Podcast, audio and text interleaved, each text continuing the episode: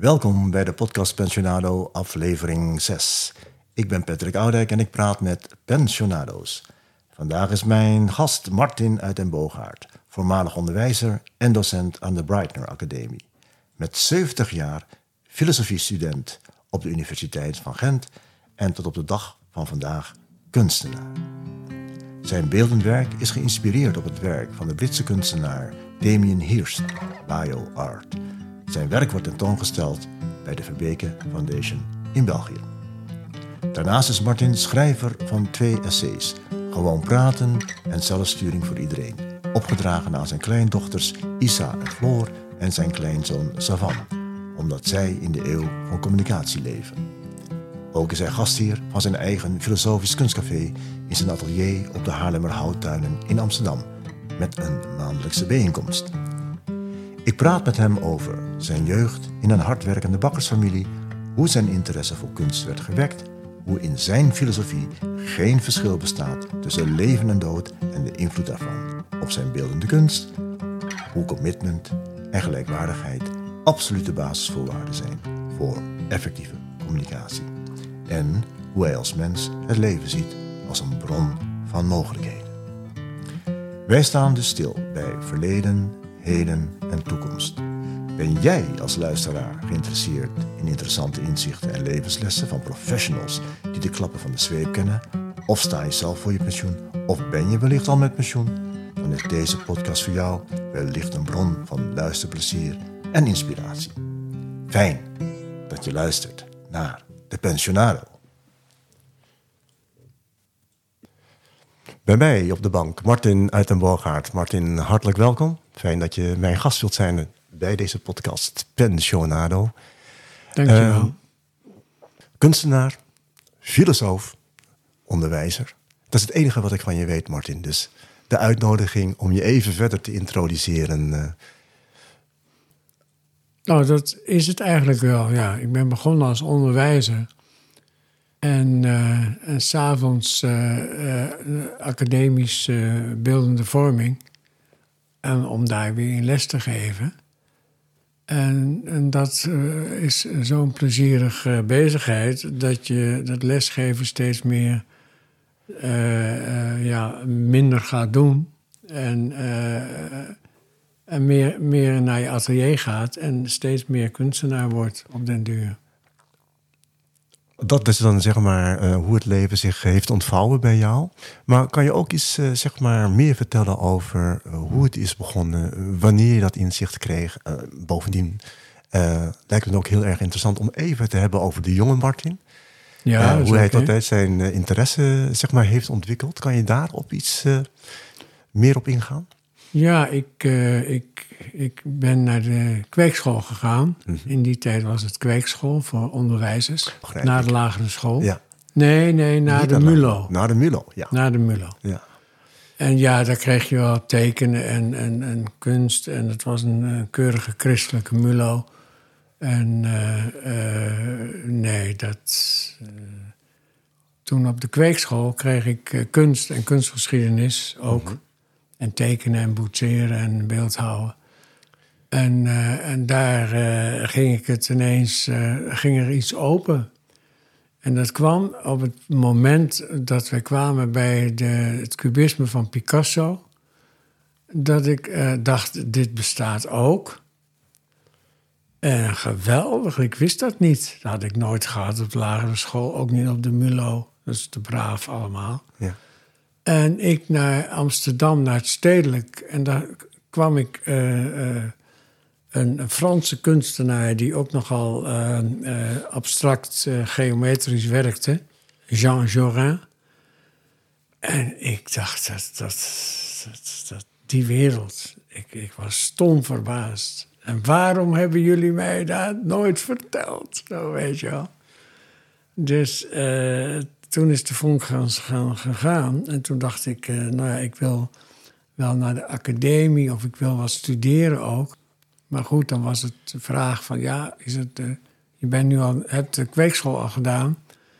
En ja, dan wordt het wel een beetje uh, duur. Ik, uh, ik voelde erbij al hangen. Ik denk, ik ga gewoon lesgeven. Ik ga meteen naar Amsterdam en ik ga 's avonds wel uh, aan de studie. Je, je noemt de kweekschool. Uh, onderwijzersfamilie? Nee, nee, een bakkersfamilie. bakkersfamilie. Ondernemers, een, een broers die naar de technische school gingen voor allerlei beroepen. En uh, het, het, totaal niets met onderwijzers. Men, men adviseerde mij ook om een wat rustig, ruimtelijk, uh, technisch beroep te kiezen. Een horlogemaker of zo. Omdat ik nogal geduld had, kennelijk bij het onderzoek. Beroepsonderzoek. En ruimtelijk inzicht, en kennelijk. En... Maar ik zeg, nee, ik wil onderwijzer worden. En, en hoe manifesteerde zich dat als, als, als jongetje van de lagere school? Nog e- even terug, hè? Want dan analytisch, ruimtelijk inzicht. Uh, was, je, was je al bezig met ruimtelijke objecten, ook op de lagere school? Misschien wel heel onbewust? Nee, niet echt. Ja, voor een, ik heb geen kleuterschool gedaan. Geen kleuterschool Dat gedaan. Was het toen nog niet zo nee. erg, net na de oorlog of zo, hè? Na de oorlog was dat in Amsterdam? Ben je Amsterdammer? In Apeldoorn. In Apeldoorn, ja. Kweekschool, Apeldoorn. Mm-hmm. Geen, geen uh, kleuterschool. Ik was, we hadden een grote tuin en een grote zolder en een, en een groot huis en, en, een, en, een, en een bakkerij. Dus ik was altijd bezig. En mijn oudere broer was vijf jaar ouder. En daarboven nog negen jaar ouder. Dus ik was altijd alleen. Was heel veel bezig met alles. En met, met, met, met uh, huizen uitzetten, met, met uh, plattegronden in de tuin, met paaltjes slaan en vormgeving. En nou ja, altijd met alles bezig. En uh, uh, kennelijk is dat er vanzelf uitgegaan, uitgekomen. Uitgekomen. Ja. Dus, dus je was de jongste, begrijp ik. Van ik de was familie. De jongste, ja. ja. ja. En, en je had oudere broers? Ja, één van vijf jaar ouder, één van negen jaar ouder en één van elf jaar ouder. Dat zijn toch behoorlijke verschillen, lijkt mij. Dus uh, ja. Dat, ja, ja, die hebben hun eigen leven dan natuurlijk ja. al. Ja. Ja, dus ja. dan ben je toch veel alleen bezig. Ja. Ja, ja. ja nieuwsgierigheid naar materialen, maar, maar, maar ja. uh, later kennelijk ook naar het denken over dingen. Ja. Dat filosofische zat er kennelijk achteraf ook wel een beetje in, ja. Hoe, hoe, hoe kom je dan toch zeg maar, op, die, op het idee om, om onderwijzer te worden, de kweekschool te volgen? Vanuit, vanuit zeg maar, toch een, op een onderneming gerichte familie. Hard werken lijkt mij ook wel, hè? Ook na de oorlog. Precies, ja. ja dus al, iedereen moest er altijd helpen en hard werken. En geen tijd voor Sinterklaas en Kerst, want dan sliepen ze als het zo, zo, zo ver was. Hè? Ja. Uh, dus ik denk dat ik het gevoel had dat... Er waren een paar onderwijzers die ik niet zo geweldig vond. En dat ik onbewust, maar ik weet het nog steeds niet natuurlijk... Nee, nee. dat ik het gevoel had van, dat kan ik beter. Dat is wel leuk, want uh, je had het gevoel van... Uh, je, je, dit kan ik beter. Waar dacht jij dan aan? Kan je dat nog terughalen? Wat, ja, wat zou jij beter ja, doen? Ja, vooral de dingen... Er werd wel eens gevraagd van wie, wie wil daar wat over zeggen... of wie wil dat voorzingen, of wie wil... En dan stond ik altijd op het punt om ook eens wat naar voren te komen. Maar er was er altijd één jongen die was... Nou ja, doe jij het maar, want jij bent het toch beter. Of jij doet het, kan het wel, of zoiets. Ja. Het, is, het was altijd... De, de, ik, ik voelde die onderwijzers, die haalden er niet uit wat erin zat. Hmm. Onbewust... dat je dan toch te bescheiden bent of uh, ja, dat, dat, je, uh, dat je het programma keurig moest volgen. En als je dat goed deed, en dat deed ik wel redelijk, dan was het wel goed. En, zo is, en dat is niet de bedoeling van het onderwijs natuurlijk. Zo is het onderwijs wel ooit ontstaan, mm-hmm. om de mensen wat uh, te laten lezen en, en, en, en, en schrijven en rekenen. Zodat ze hè, goede ambtenaren worden en, enzovoort, enzovoort. En om de hele maatschappij te, uh, uh, in te richten vanuit de negentiende eeuw. Zo is het ontstaan ja. natuurlijk. Ja. Maar om ze te laten worden wie ze zijn... daar had men nog niet zoveel kaas van gegeten. Het was voor jou allemaal, dat zeggen we dan nu hè, met de wijsheid van die, te, te instrumenteel. Ja, Het Zeker. Was, het was niet gericht op het ontwikkelen van de mens. Niet nee, het was een onderdeel van het systeem. Dat moest de mens worden. Precies. Hoor ik je dat zeggen? Jazeker. En ja. sowieso zit het merendeel van de wereld ook in elkaar natuurlijk. Mm-hmm. Maar er komt wat, wat, wat meer inzicht, hè? Ja, ja, ja, ja. Je gaat naar de Bulo. Ja. En na de Bulo kies je voor de kweekschool. Ja, dus op, eigenlijk al op de lagere school. Oh, vandaar dat je zei van de lagere school. Nee, want uh, dan moest ik gewoon naar de ambachtsschool. Uh, ah. uh, horlogemaker worden ja. of zo. Ja. Of naar de horlogemakersvakschool. Dat was, dat was jouw bestemming volgens nou, jouw ouders? Volgens de, de, de test, uh, beroepstest mensen. Ah, Oké. Okay. Uh, maar ik zeg, nee, ik wil naar de kweekschool. Oh, maar dan moet je dan nu al in de groep die Frans krijgt na school... de groep die naar de MULO gaat en naar de H B S gaat. Ja. Daar moet je nu al in gaan zitten dan. Oké. Okay. En, en daarom zei ik dat. Nee, ik wil naar de kweekschool. Oh, maar dan moet je dan... Dan, dan zit je in de verkeerde groep. Dan moet je dus na school extra Frans krijgen alvast enzovoort. Ja, ja. ja. ja. Uh, hoe, hoe vond je dat? Ja, dat vond ik geweldig. Ja. Want toen mocht ik daarna naar de kweekschool. En uh, ja... En het mooiste meisje van de klas, die ging ook in die groep. Van de, maar goed, die, die, die, die is later ook naar de kweekschool gegaan. Maar via de H B S, daar ja. kwam ik later pas achter. Ja. Maar goed, daarom ben ik niet naar de kweekschool gegaan. Nou, maar ja, een betere motivatie is er bijna niet, hè? Het mooiste meisje van de klas, naar nee, de kweekschool. Nee, maar dan... ik, ik wist niet dat zij naar de kweekschool ging. Nee, oké. Okay. Dat wist ik helemaal niet. Nee, ja. Zij ging naar de H B S. En daarna naar de kweekschool. En dan kom je al in, meteen al in de derde klas als je dan op de kweekschool komt. Ja. Want die duurt vijf jaar. Ja. En als je de MULO hebt, dan kom je in de eerste klas gewoon. Oké. Okay. Zit je op de kweekschool? En dan? Ja, en dan? ja nou ja, dan, dan, dan uh, leer je veel.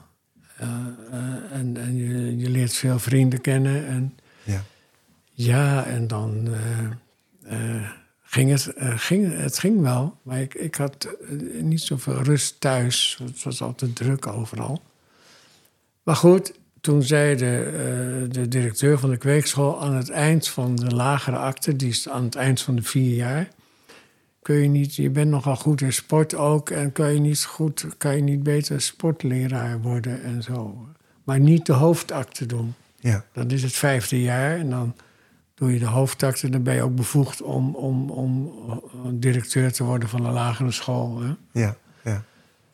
Nee, ik wil, ik wil echt die hoofdakte doen. Mijn vrienden ook. En die gingen studeren in Amsterdam daarna. Pedagogiek en psychologie. Ja, dat wil ik ook. En, uh, maar goed. En, uh, toen ben ik 's avonds gaan studeren.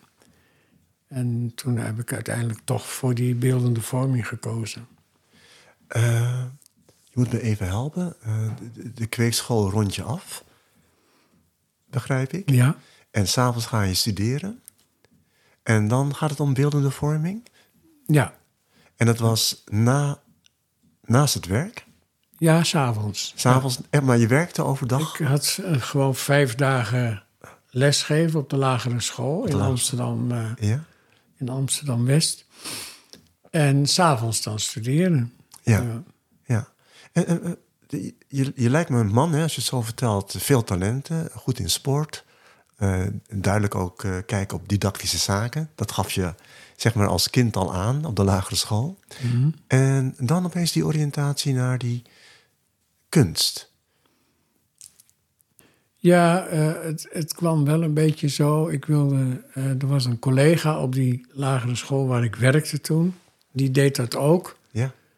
En, uh, en dat ging ik met hem mee. En toen dacht ik, ja, ik, ik zat thuis ook wel veel dingen te knutselen. En ik deed ook wel... Ik speelde kunstenaartje toen ik op de kweekschool zat. En galeriehoudertje. En vertel, moet, uh, dan moet je eens... Je speelde het, hoe bedoel je dat? Uh, ja, nou, ik, ma- ik maakte kunst. Ja, oké. Okay. Maar ik, ik dacht, nou ja, die kunstacademie. En uh, ik denk, dat is toch te veel voor mij, te hoog voor mij. Ik weet niet of ik dat kan. En... En ik weet niet of ze daar thuis ook zo wel zo'n voorstander van waren om dat te financieren.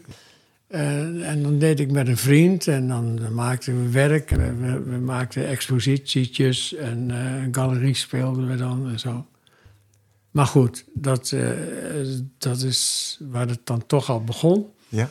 En dan, sa- en dan s'avonds echt serieus. En dan die, uh, die eerste graadse lerarenopleiding doen dan. Hè. Zo, dat is nog een zware studie erbij. Ja, dat was, dat was acht jaar. Ja.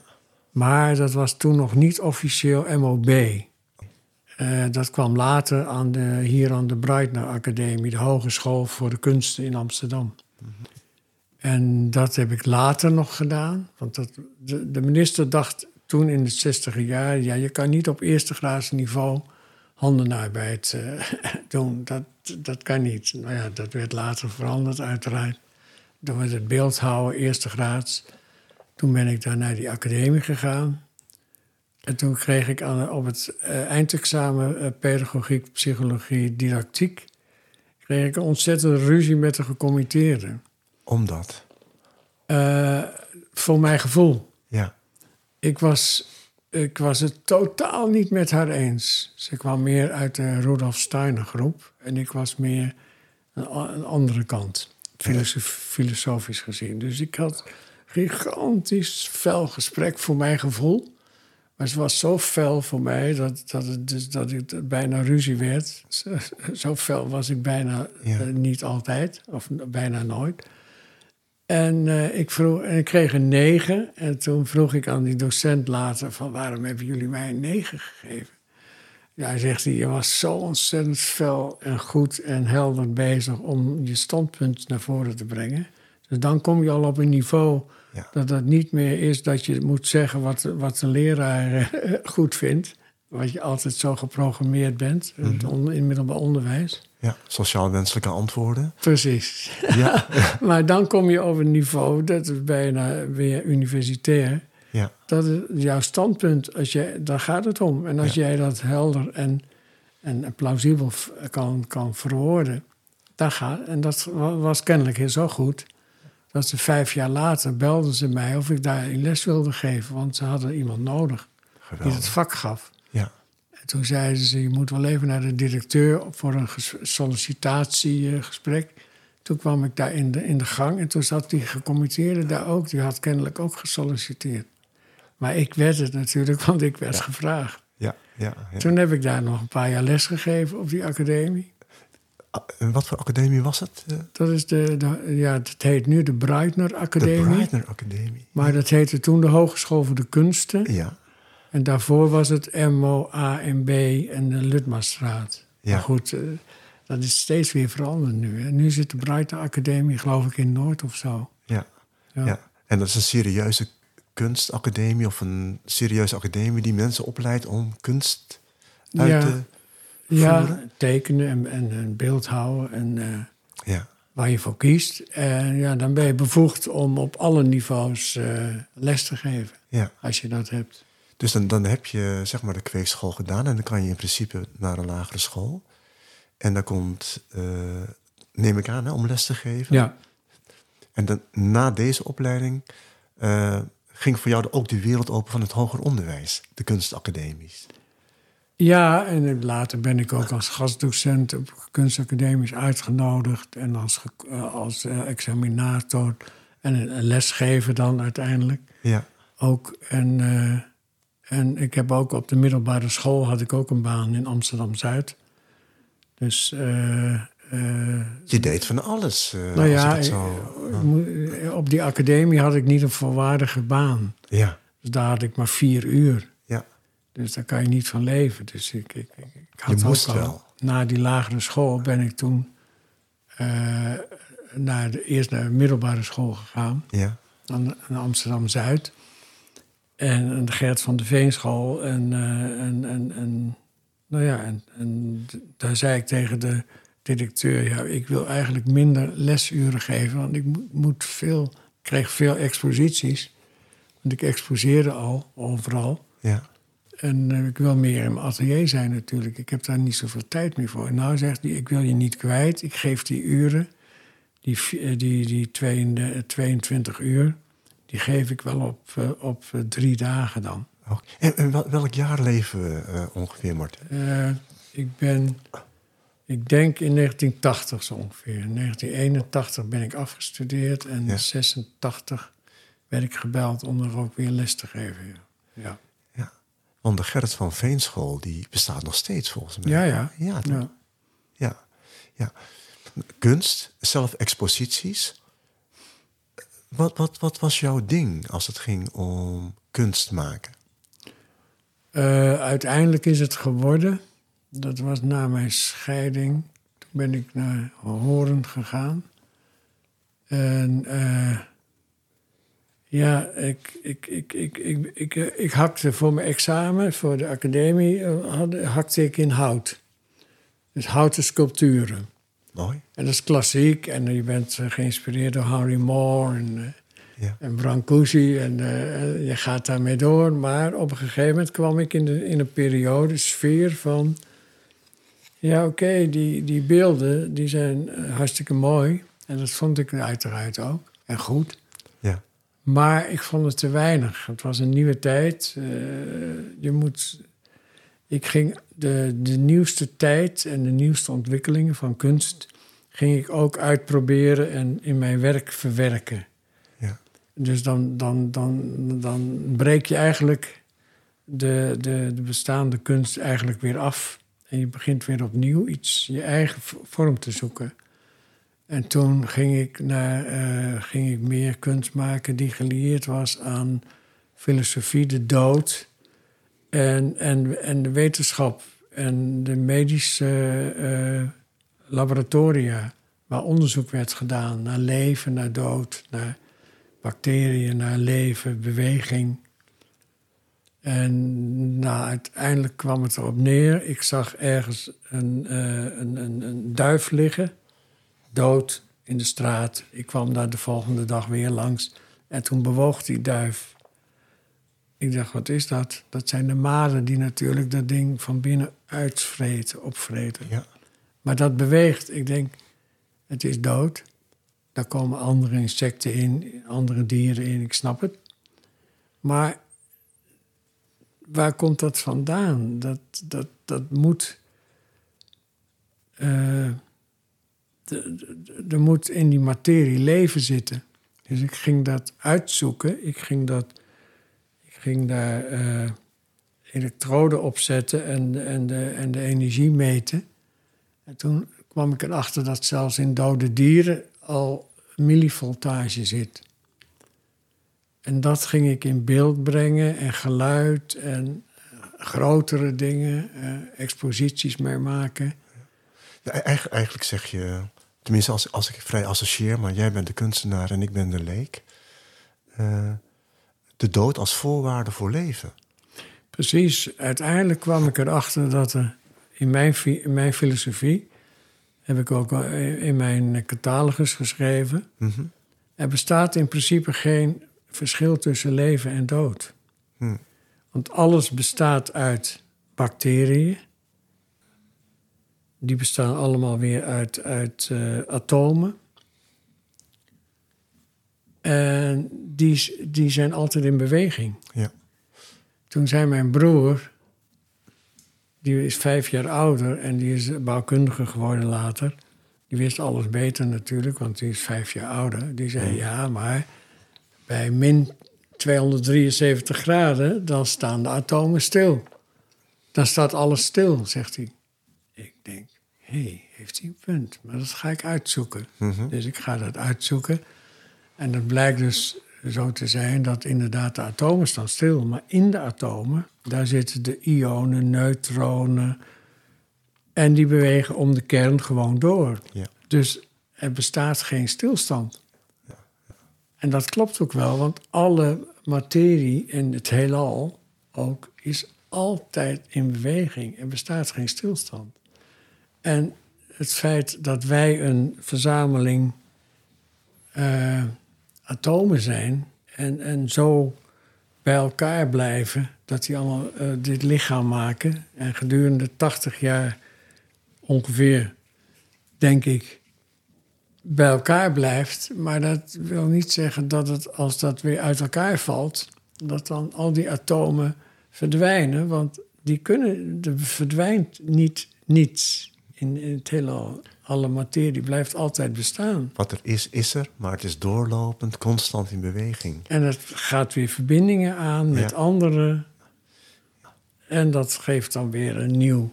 En dat is ook zo, hè? Dus als je dat geografisch... of uh, alle materie die verdwijnt in de zeeën... gaat naar de diepste punten... gaat uiteindelijk weer naar de, naar de, naar de aarde, naar de kern. Mm-hmm. Dan komen weer erupties. De materie ja. in alle...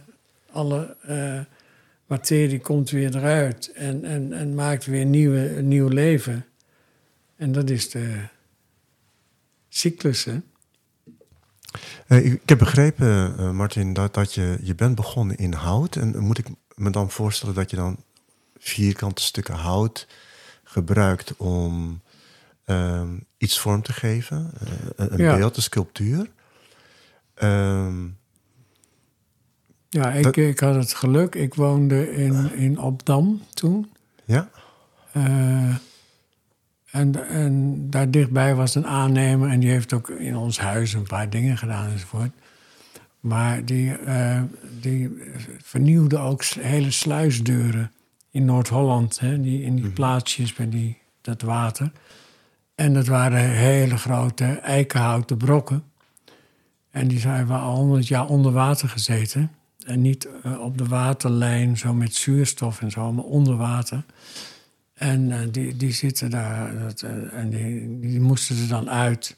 En daar kon ik gewoon hele stukken van krijgen. Dat was bikkelhard volgens mij. En dat, ja, eikenhout. Ja. Ja, dat is, ja, dat is redelijk hard. Je hebt uh, A Z O B, dat is nog harder. Daar zit ja. een beetje kalk in. En dat, dat, is, dat, blijft, dat zinkt zelfs in water. Uh-huh. A Z O B heb ik ook wel eens ingehakt.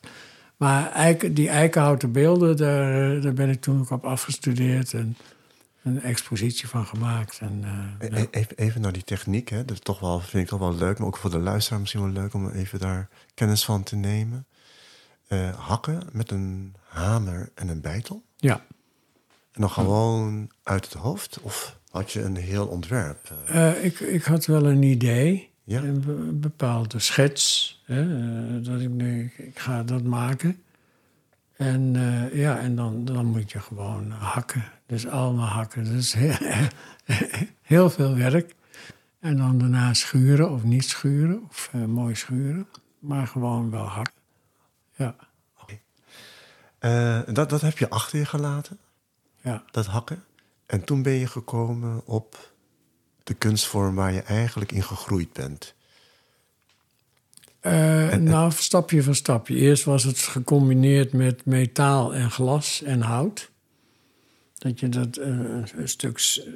De, als je een prachtige, uh, mooie vorm van hout hebt... en je steekt, je steekt daar een, een stalen staaf dwars doorheen... Ja.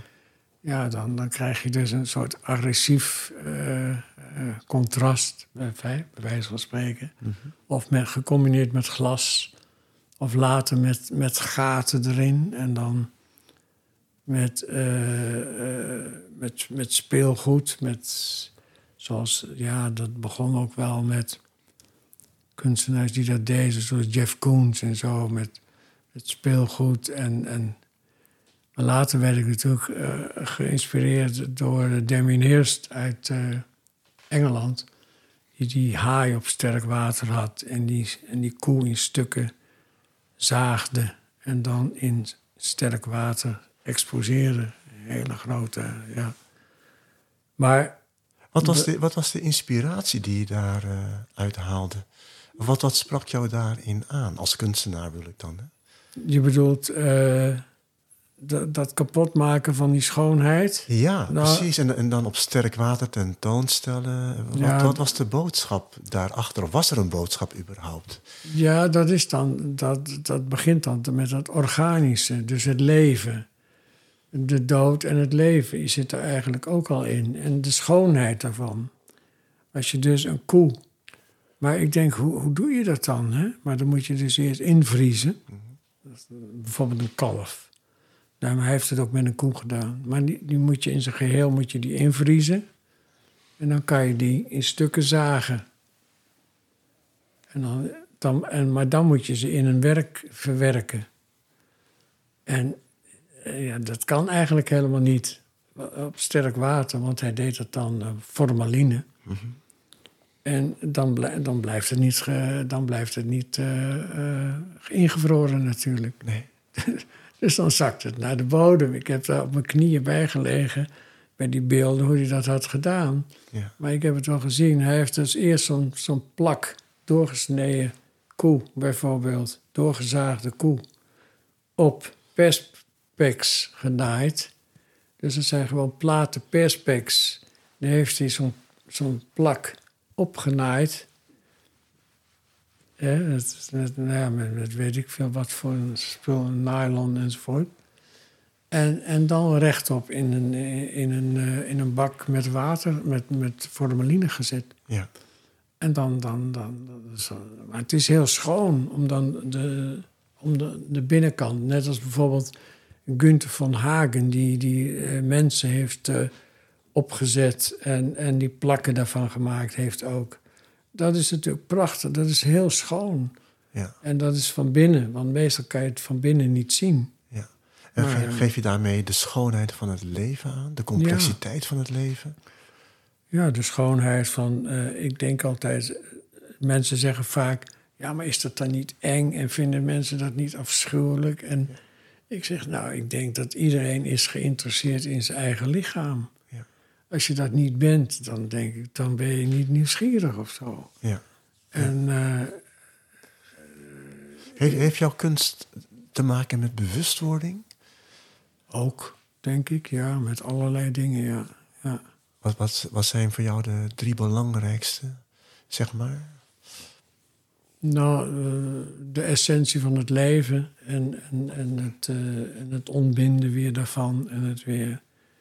Uh, maar de... Uh, ja, het, het, ja, de essentie daarvan. De essentie van het dat leven. Dat boeit mij altijd, dat ja. die, die, die, die, die, die Die, die atomen, die cellen die mijn lichaam maken... dat die kunnen praten en denken... en, en, en, en, en, en abstract kunnen denken... En, en, en liefdevol kunnen denken... en nog kinderen kunnen maken... en nog materialen en apparaten kunnen maken...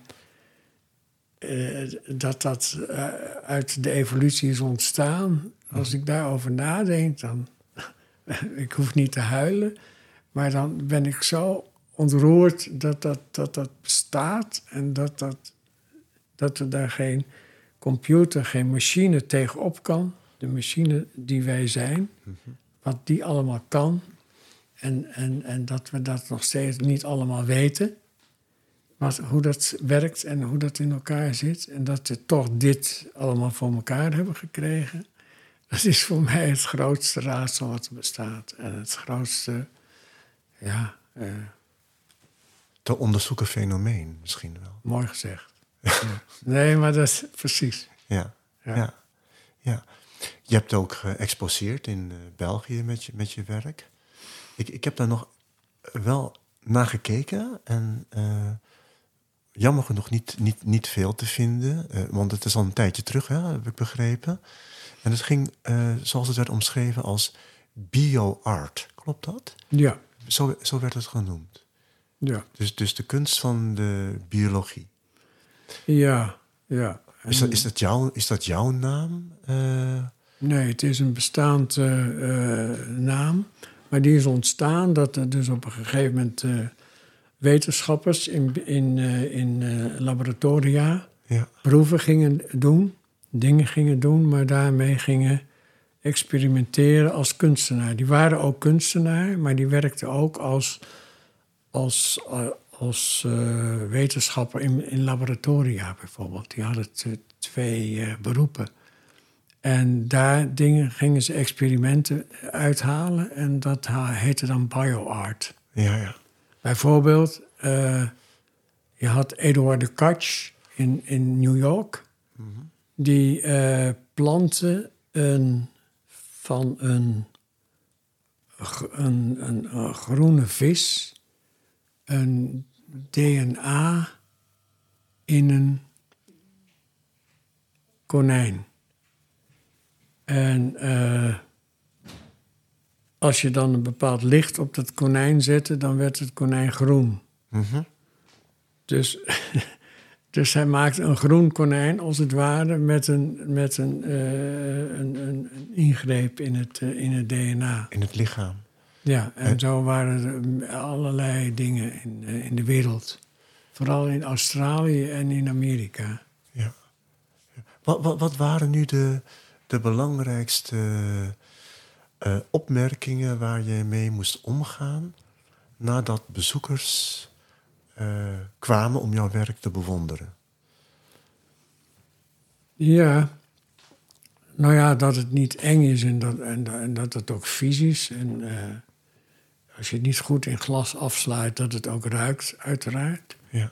En waarom ik dat doe? Nou ja, de reden is wat ik net vertelde, dat ik geïnteresseerd ben in wat is leven, wat is dood, ja. Wat is het verschil, ja. wat, is, wat is materie. Ja. En, en, uh, dat gaat dan heel ver, denk ik wel, voor heel veel mensen ook. Ja. ja. ja. Heb, heb je daar ook uh, nog het genoegen gehad om gesprekken daarover te voeren? Dus dat mensen vroegen van, goh, Martin, wat maak je nu en oh, heel wat stelt veel. het voor? En, maar zijn er dan ook nog dingen die je terug kan halen waarvan je denkt van, nou ja, opmerkelijke reactie of vreemde reactie? Of... Ja, dat is een prachtig voorbeeld. Ik exposeerde in Amsterdam in Arti. Ja. Op een expositie die ging over de dood. Ja. En hoe wij de dood, hoe we daar verder mee omgaan met het, met het begraven en rituelen ook, hè? Ja. En ik legde daar neer een, een vinger in een glazen kistje. Mijn idee was, als je dus van de overledene... wordt wel eens haar bewaard of iets anders, vroeger zeker ook. Ja. Maar daar haal je bijvoorbeeld een pink van af, van de overledene... Mm-hmm. En die leg je in een mooi glazen kistje... Mm-hmm. En die bewaar je dan als aandenken... Mm-hmm. En die had ik daar mooi op een altaar neergelegd. En uh, prachtig. Maar die vinger... Die, ik had nog geen echte vinger van iemand. Of van een mortuarium. Of uit het ziekenhuis. Of wat dan ook. Mm-hmm. Dus ik liet hem namaken door een... Ja, je hebt van die mensen... Hoe heette die ook alweer? Die uh, voor films en zo maken ze lichaamsdelen na enzovoort. Ik weet wat je bedoelt. Ik ken de naam niet, maar... Maar ja, goed, ja. ja die, dat had ik laten doen. En ik weet nog wel, minister Dijkstal... die opende de expositie en ik zei tegen hem... nou, dit is mijn plan en, ja. en is dat niet een, een mooi idee... om dat dus ook eens uh, uh, in de wet vast te leggen... dat het dus iets kan bewaren, want ik vind dat zelf wel heel mooi. Nou, zegt hij, ik heb al zo'n werk ermee om het... om het, de as uit te strooien op plekken die je zelf wil. En daar heb ik al mijn handen genoeg aan, dus laat het maar even zitten. Zo, weet je ja. wel. Uh, maar toen stond er in de kranten... in de, de, de provinciale kranten van, van, van, van, van Leeuwarden tot, tot Zierikzee... Mm-hmm. in al die kranten... want deze man die heeft een, een vinger geëxposeerd... en die moet opgesloten worden, want het is toch raar en idioot. En dat dat zomaar kan en mm-hmm. gedaan wordt in Amsterdam. Tuurlijk weer in Amsterdam. En uh, toen belde mijn broer, had ik aan de telefoon uit Apeldoorn... en die zei, wat erg voor je, Martin, dat dat in de krant staat. Die man ja. moet in een isoleercel. Ja. Uh, ik zeg, Evert, zo heet mijn broer. Ja. Lieve schat... Ik vind, ja, ik, ik begrijp dat je dat erg voor me vindt... maar ik vind het geweldig dat dat in de krant staat. En dat, staat, dat soort dingen staan in provinciale kranten altijd. Ja. En ja, daar begint interessante kunst mee. Ja. Want dan gaan mensen eens nadenken over dingen. Misschien niet, niet een bewuste provocering... maar uiteindelijk wel een provocering die je wenselijk uitkomt... omdat het denken over kunst, zeg maar dan een... Het zet, het zet, het, het zet ja. aan tot denken en tot uitspraken ja, ja. en tot discussies. En dat is de bedoeling, vind ik, van kunst. Ja. Omdat je dan het begrip kunst wilt relativeren? Is, is dat dan wat je, wat, je, wat je beoogt? Dus de vraag, wat is kunst? Voor iedereen anders, denk ik. dat je dat centraal stelt? Ja, ik denk wel dat in de loop der eeuwen, of in de loop der tijden, in de geschiedenis, dat bepaalde kunstrichtingen uh, een, een, een, een, een, een, een, een vorm hebben gegeven aan dingen die aan het veranderen zijn en die dan uiteindelijk geaccepteerd zijn. Ja. En in de, uh, ja, ik denk dat dat een belangrijk iets is. Ja. Dat ja. kunst in, uh, de maatschappij uh, wakker houdt en in beweging, uh, beweging zet. Dat vooral het wakker houden, dat spreekt mij aan. En, en beweging. Ja, ja wakker, wakker zeker. En, en beweging. Ja. Ja, ja, ja. Dus, dus eigenlijk is er wel een soort uh, uh, parallel uh, te zien. Hè? Dus, dus vanuit dat onderwijs uh, en de onderwijsmethodiek en de manier waarop je onderwijs geeft, ook weer wakker houden en in beweging brengen. De ja. leerlingen, denk ik dan. Ja. Dan, dan. Dan vertaal je dat door naar uh, jouw artistieke leven, mag ik het zo zeggen? Is dat artistiek leven of is dat niet de juiste benaming? Of is jou, jouw kunstenaars bestaan misschien beter? Ja, ja. Ik neem nou bijvoorbeeld de, de Cobra na de Tweede Wereldoorlog. Ja.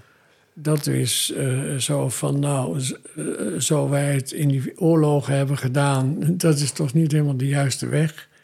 De zaak moet herzien worden en we moeten weer opnieuw denken en vormgeven in een, in een nieuwe tijd, in een nieuwe richting. Ja. Ja, dat is natuurlijk ook heel maatschappelijk gegeven, bijvoorbeeld. Ja.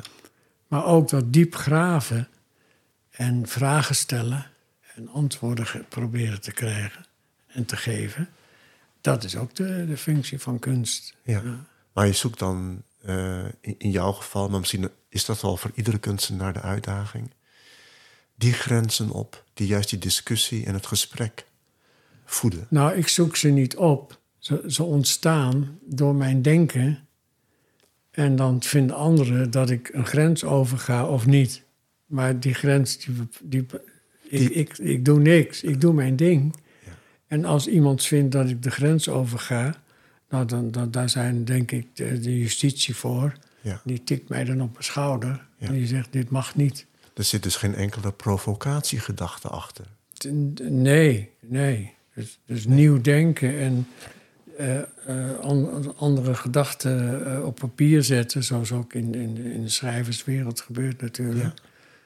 Ja. Uh, dat gebeurt door uh, mensen. Uh-huh.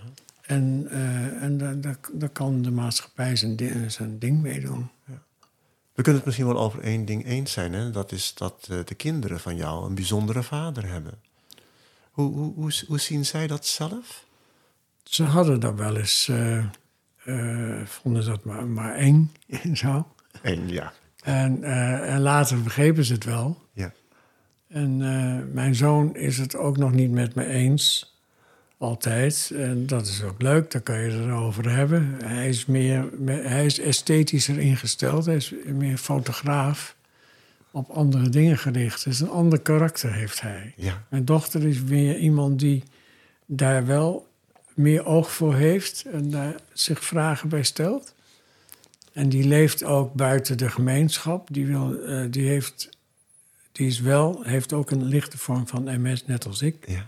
Dus die is daarop afgekeurd. Maar die, die wil niet in de, in de wereld van uh, uh, nou ja, hypotheken en hard werken. En, en, en, en, en, uh, die, die heeft zich teruggetrokken in een zelfgemaakt huis. Huisje in, in Zuid-Portugal met haar vriend en, en zoontje. En die zegt, uh, ik wil daar niet aan meedoen, aan die, aan die, aan die red race. Ik, eh, ik geniet van het buiten zijn en van, van de plantjes, van de, de groenten die ik kweek. Ja. En van de eenvoudige uitkering die ik heb. En een paar centen die ik bij verdien. En haar man die er dan wat centen bij verdient. Ja. En, uh, en, en, en, en zo leven ze eigenlijk. Ja, ja. Ja, mooi toch? Op een, op een bepaalde manier is het ook weer heel mooi. Heel eenvoudig, bazaal. Heel bazaal, ja. Ja, ja. Ik ja. ben het ook weer niet met haar eens op dat punt. Nee. Want ik vind dat uh, wij hebben wel mogelijkheden om het nog leuker te maken, vind ik. En ook veiliger. Maar goed, uh, dat zijn de discussies die we hebben. Hè? Ja. Maar dat is leuk. Ja, ja. Als je dus uh, met elkaar f- uh, verschilt van mening en toch erg veel van elkaar houdt. Zo hoort het, toch? Ja, zo hoort het inderdaad, ja. De basis voor kunst en levenskunst in het algemeen, denk ik dan maar. Precies. Uh, Martin, uh, ik, heb, ik heb een mooi uh, essay ook van jou uh, om, om de woorden uh, gekregen. Uh, gewoon, gewoon praten, gewoon praten. Mm-hmm. Uh,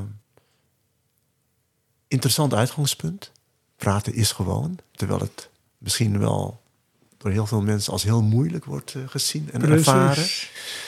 Uh, de, wat, is, wat is de essentie van, van de boodschap die uh, ongetwijfeld uh, met het boekje de wereld uh, instuurt? Voor jou dan? Wat is jouw, wat is jouw, wat is jouw... Nou, is het een oproep? Of is het een suggestie? Is het een advies?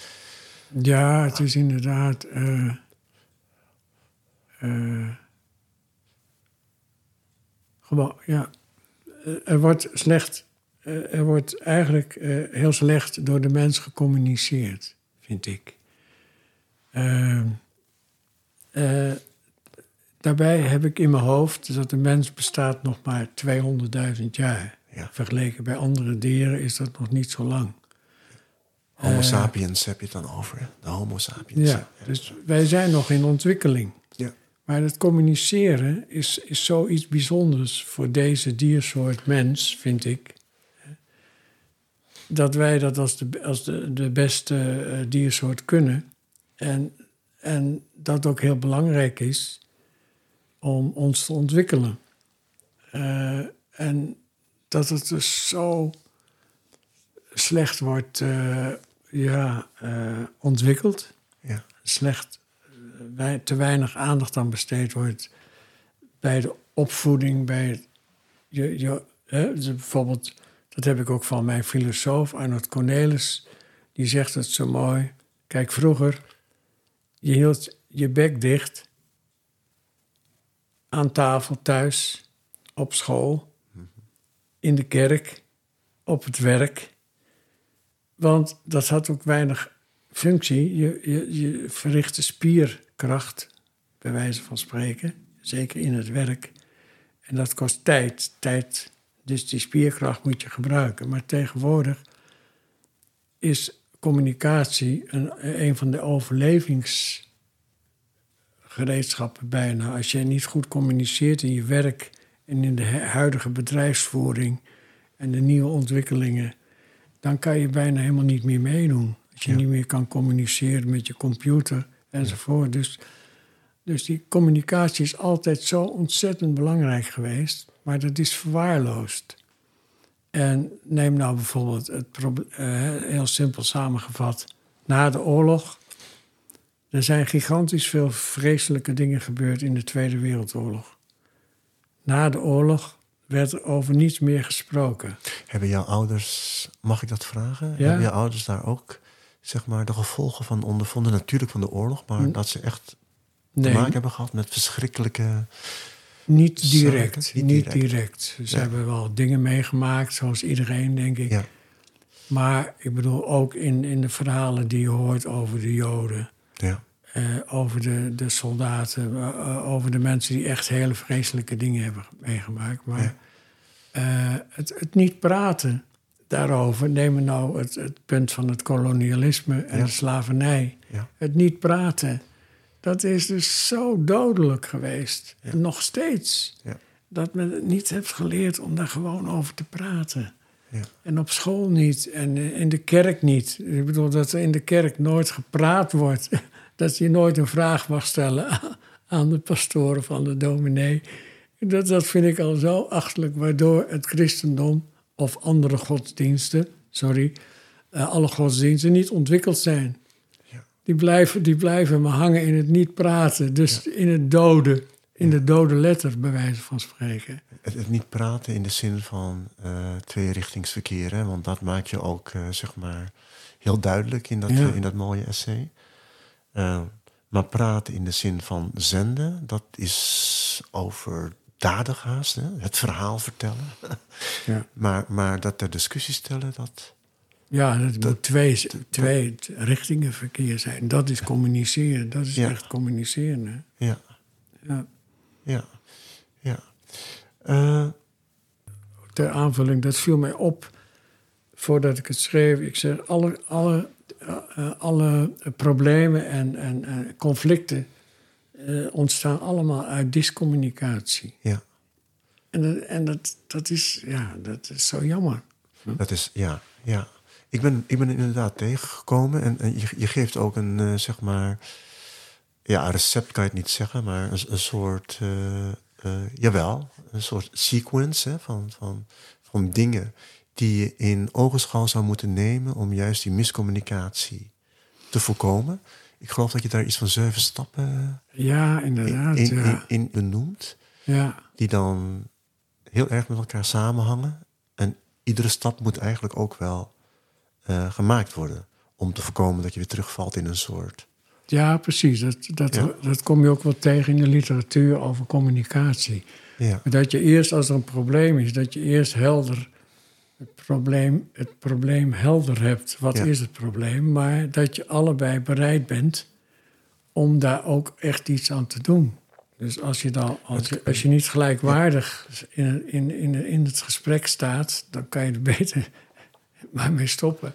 Ja. Dus je moet gelijkwaardig erin zijn... maar je moet ook allebei willen dat het probleem opgelost wordt. Ja. En uh, als, je, als je alleen maar wil dat die ander luistert... en doet wat jij zegt... dan is er geen probleem opgelost natuurlijk. Je moet, en je moet openstaan voor de, voor de tegenpartij natuurlijk. En, en je moet totaal gelijkwaardig zijn. En dat is vaak ook niet het geval. Hè? Niet ja. gelijkwaardig... Uh, En, en, en daarmee uh, schets je eigenlijk uh, de, de mogelijke oorzaak van alle, alle misverstanden.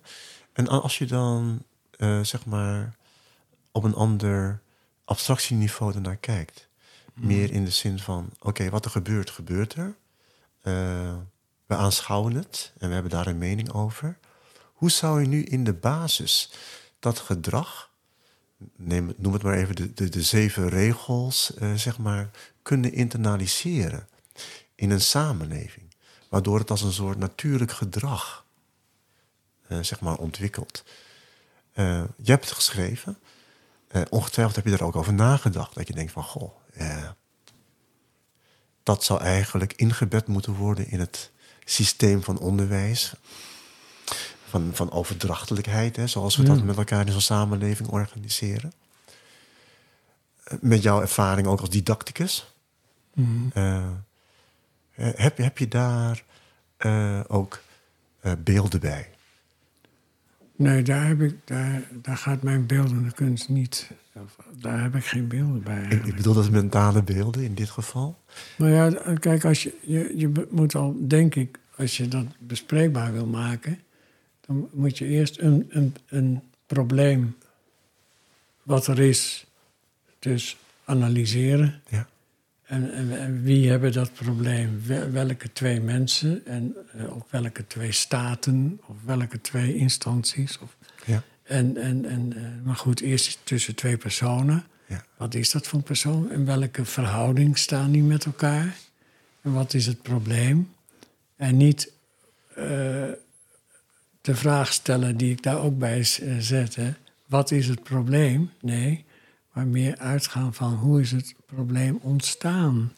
Want anders zit je meteen al van... Uh, ja, maar hij doet het verkeerd. Of, en, en dat, en hoe dat is het en probleem dat, ontstaan? Ja, en dat is, dat is denk ik ook wel een, een heel interessant uitgangspunt. Gewoon even in, in, in de brainstorm. Hè. Mm-hmm. Dus dat je inderdaad zegt, maar ja, miscommunicatie. Ja, hoe is het ontstaan? En uh, als je van daaruit vertrekt... praten we dan over de omstandigheden waarin we leven... waardoor die miscommunicatie haast uh, onvermijdelijk iets is... omdat we systemen zo hebben ingericht... Wa- waardoor het haast impliciet is dat miscommunicatie uh, ontstaat of expliciet is. Ja, vandaar ook dat wij die... Ja, het... het, het, het uh... het, het uh, organiseren van de maatschappij en neem alleen al het begrip democratie, ja. hoe slecht dat nog ontwikkeld is. Ja. Dat, als het dus, uh, dan, uh, we zeggen wel, we, we leven in een democratisch land. Dat wil zeggen dat alle gelijkwaardigheid aanwezig is. Nou, vergeet het maar, die is natuurlijk helemaal niet aanwezig. We, lezen, we leven wel in een democratisch land en we ge, worden geacht zo te leven. Ja. Maar die, die, die, die, die, die gelijkwaardigheid is bijvoorbeeld, als een van de voorbeelden, totaal niet aanwezig. Heeft dat te maken met de decadentie van het gedrag van individuen? Ja, ook in het aannemen van, als jij mijn directeur bent en, en ik ben jouw ondergeschikte, dat jij al meer uh, uh, macht hebt. Uh, dat is dus ook al... Ik, ik neem bijvoorbeeld, denk ik wel eens de laatste tijd, ook die hele grote bedrijven die beursgenoteerd zijn. Hè? Die hebben dan een C E O en, ja, en managers enzovoort. Maar dat is eigenlijk niet meer van toepassing, want een heel groot bedrijf wat beursgenoteerd is, daar staat iedereen gewoon op de loonlijst. Dus iedereen moet gelijkwaardig zijn. En dat wordt in een personeelsraad, wordt dat allemaal op zijn waarde besproken en beoordeeld. Mm-hmm. Welke functie je dan ook eigenlijk hebt. Maar dat is van tevoren al zo geïnstitutionaliseerd en gestructureerd. Ja, ik verdien zoveel en jij verdient zoveel en ik ben de baas over jou. En in wezen moet dat helemaal niet meer van toepassing zijn. Jij bent in een instituut, in een, in een organisatie. Daar is een democratische personeelsraad. Daar heeft iedereen evenveel stem en evenveel zeggingskracht op vergaderingen enzovoort enzovoort. En de meest acceptabele ideeën en zeggingskracht zijn geldig. Ja, dat, dat is gezond verstand denken. Precies. Maar daar ontbreekt het dus aan. Ja, dat, dat, op allerlei manieren. En ik snap ook wel dat het natuurlijk... Ja, ik snap wel waar dat door ontstaan is, maar... Wat ja. ontwikkeling betreft zijn we natuurlijk nog, nog in de kinderschoenen. Maar waardoor is het ontstaan dan volgens jou? Uh, ja, dat is een hele goede vraag. Hoe, uh, hoe is dat ontstaan? Door toch... Ja... Doordat er toch vele mensen... Uh, een, een, ja... een bepaalde macht hebben gekregen. En ik denk in hele kleine gemeenschappen, zoals vroeger. Waar je stelt dat je een groep van vijftig mensen hebt in een dorp of in een gemeenschap. Waar je met elkaar zorgt dat er eten is en, en, en een dak en veiligheid.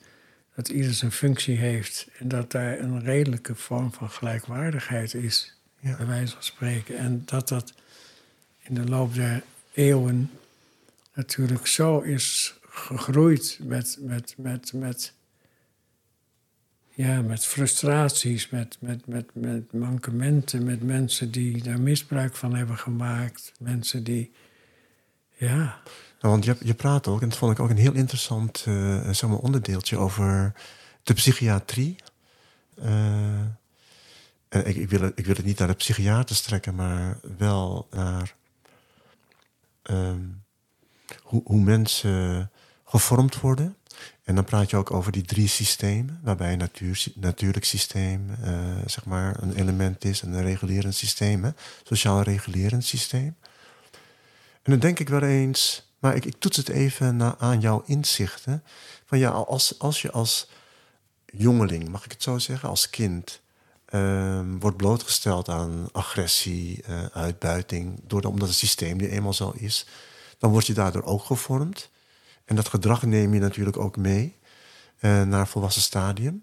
Mm-hmm. En als je dat dan afzet naar hoe gemiddeld uh, zeg maar mensen uh, worden uh, uh, gevormd. Uh, ik denk aan, een beetje aan het boek wat jij ook citeert, hè, van Bregman. Hè, de, de meeste mensen deugen. Ja. Dan, dan krijg je toch een soort, een soort tweedeling van mensen die in het algemeen deugen. En misschien wel een paar mensen die uh, hun heil hebben moeten zoeken door die context uh, overleven, uh, uh, egoïsme toe-eigenen, die wellicht dominant kunnen zijn en de redelijkheid van de massa, zeg maar, kunnen ondergraven. Ja. Omdat de massa dan niet bestand is om dat gedrag tegen te gaan. Ja. Ja. Uh, is dit gewoon een, een dwaling vanuit... Uh, één, kan genetisch zijn, maar vanuit uh, zeg maar hoe de sa- ook weer de samenleving is ingericht en hoe natuurlijke systemen zijn gevormd, waardoor je ja, uh, mensen krijgt die op een dergelijke manier zijn gevormd. Ik heb zelf het idee, ik ben het met uh, Rutger Bregman eens, de meeste ja. mensen deugen, dat degenen die uh, uh, problemen krijgen, dat die altijd ergens uh, een kleine beschadiging of een te grote afwijking hebben ervaren in hun jeugd. Dat die, ja, dus te weinig, te weinig liefde, ja. Er is iets misgegaan, er heeft een, een volwassene uh, niet goed opgelet of die heeft, is te egoïstisch geweest en heeft iemand verpletterd. En er is niemand die ingegrepen heeft. Er zijn altijd van dat soort dingen. Maar die, kunnen, die, dan ook... een, die kunnen dan een dominante positie innemen... in zo'n ja. gematigde groep mensen die allemaal deugen. Ik denk het wel. Ja. Ik vind het zo'n mooi voorbeeld wat Rutger Bregman aanhaalt... bij de justitie in Noorwegen. Bij de gevangeniswezen in Noorwegen. Mm. Daar is in Noorwegen een gevangenis, die zit op een eiland... En daar is een totale vrijheid. Ik bedoel, het is wel een eiland waar het gevangenis is. Daar mogen ze niet van af. Ze zijn wel gevangen. Ja. Maar ze hebben daar een gemeenschap die... Je kan onderwijs volgen, je kan aan het werk gaan... je kan naar de winkel gaan. Je hebt een, een, een open samenleving, bij wijze van spreken, in die gevangenis. En het blijkt dat de, de minst recidivisten... Daarvan dan, het aantal recidivisten is daar het, het laagst. Mm-hmm. En ja, ik, ik, ik vind dat zo'n mooi voorbeeld van... dat je dan stuk gelopen bent... maar je krijgt nu de kans zonder... er wordt wel op je gelet... maar dat je daar weer op een normale manier... als je daar vervoelt... en je hebt daar... Je hebt daar uh, nou ja, goed, de, de tools voor... Ja. om weer... een beetje recht te lopen, in het rechte. Ja. Ik, ik, dat is bijvoorbeeld één klein bewijsje. Dat, en, en ook dat voorbeeld van, van het eiland, van die, van die jongeren. Dat dus die, die, die oorlog, dat oorlogsdenken... wat wij natuurlijk altijd hebben, hebben, heel lang hebben gedaan... en nog zijn er heel veel mensen die denken... we kunnen niet, oorlog zal altijd blijven bestaan... Daar is uh, Rutger het niet mee eens, maar daar ben ik het ook niet mee eens. Dat is dus niet het geval. Dat is dus zoals bijvoorbeeld Hobbes, de filosoof Hobbes in de, in de zeventiende eeuw. Mm-hmm. Die zei, ja, nou ja goed, de mens is een roofdier, die moet, die moet in toom gehouden worden met strenge hand. En dat is natuurlijk onzin, vind ik. Dat is niet zo, alleen, ja... Goed, uh, dat was toen uh, staatsinrichting en hij was ook uh, uh, staatsinrichter en uh, uh, politicoloog misschien wel en filosoof. Maar nou ja goed, dat is dan... Uh... Maar in feite zeg je eigenlijk, we creëren onze eigen waarheid. Zo'n, zo'n, zo'n man die dat dan zegt, die, die gaat dan uit van een systeem wat we zelf in stand, uh, tot stand hebben gebracht, in stand houden. En uh, komt dan tot de uitspraak dat controle en dwang nodig is om, zeg maar, controle te houden. Uh, jij kijkt van buitenaf naar het systeem, zit niet in zo'n systeem... en je denkt van, nee, ik ben een andere mening toegedaan. Mm-hmm. Is, is het gewoon niet zo dat we als mensen gewoon heel erg manipu- manipulatieve wezens zijn... en eigenlijk die omstandigheden creëren... waardoor we er zelf beter van worden. En dus een alibi kunnen zeg maar, opwerpen. Het is nodig om dit te doen, omdat anders het dan uh, zeg maar uit de bocht vliegt, om het maar eens even zo te zeggen. Is dat niet de makker van de mens?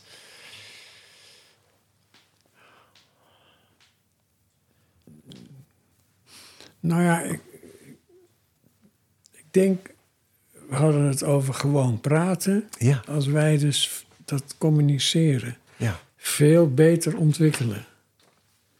Dus als jij dus even uit de, uit de bocht vliegt, ja, dat het niet onbesproken kan blijven.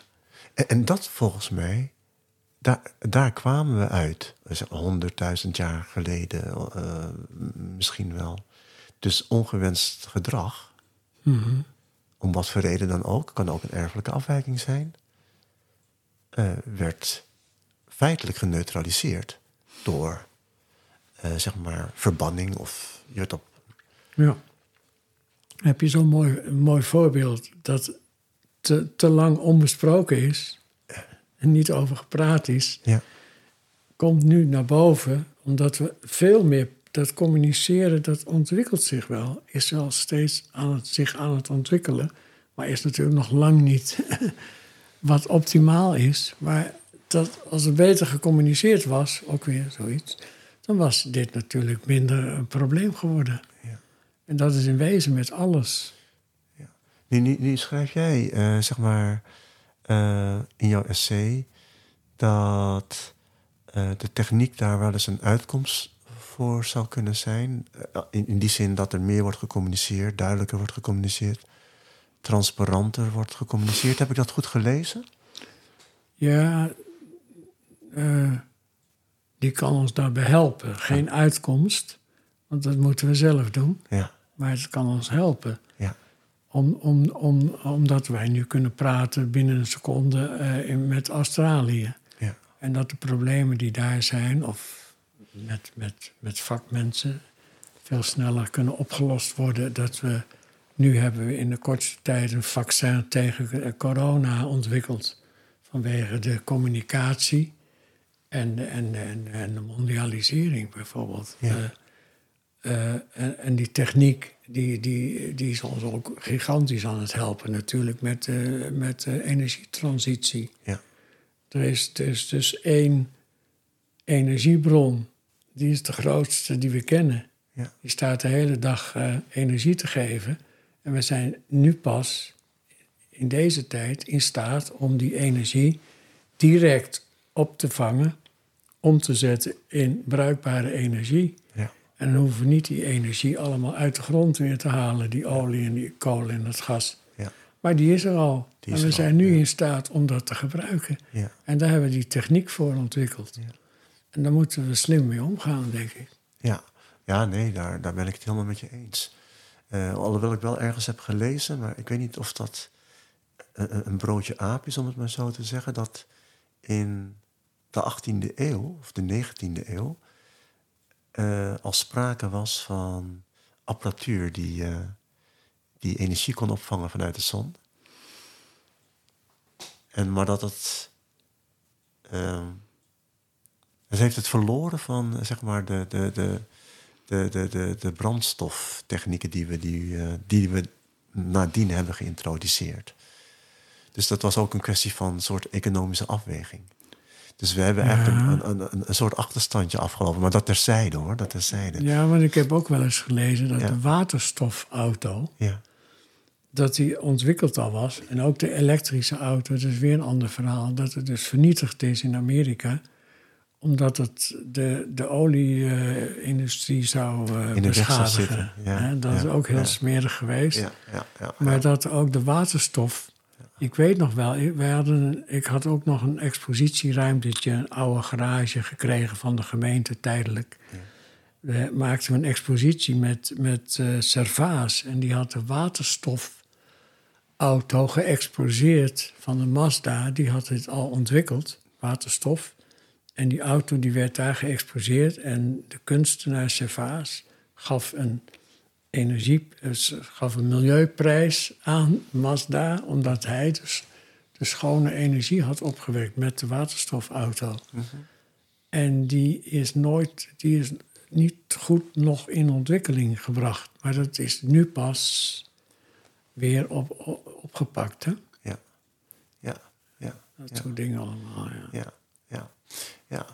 ja. Techniek, dat, daar, daar ging het eigenlijk om, kan, kan ons helpen om een paar uh, vraagstukken, zeg maar, op te lossen. Ja. Me, mede, zeg je.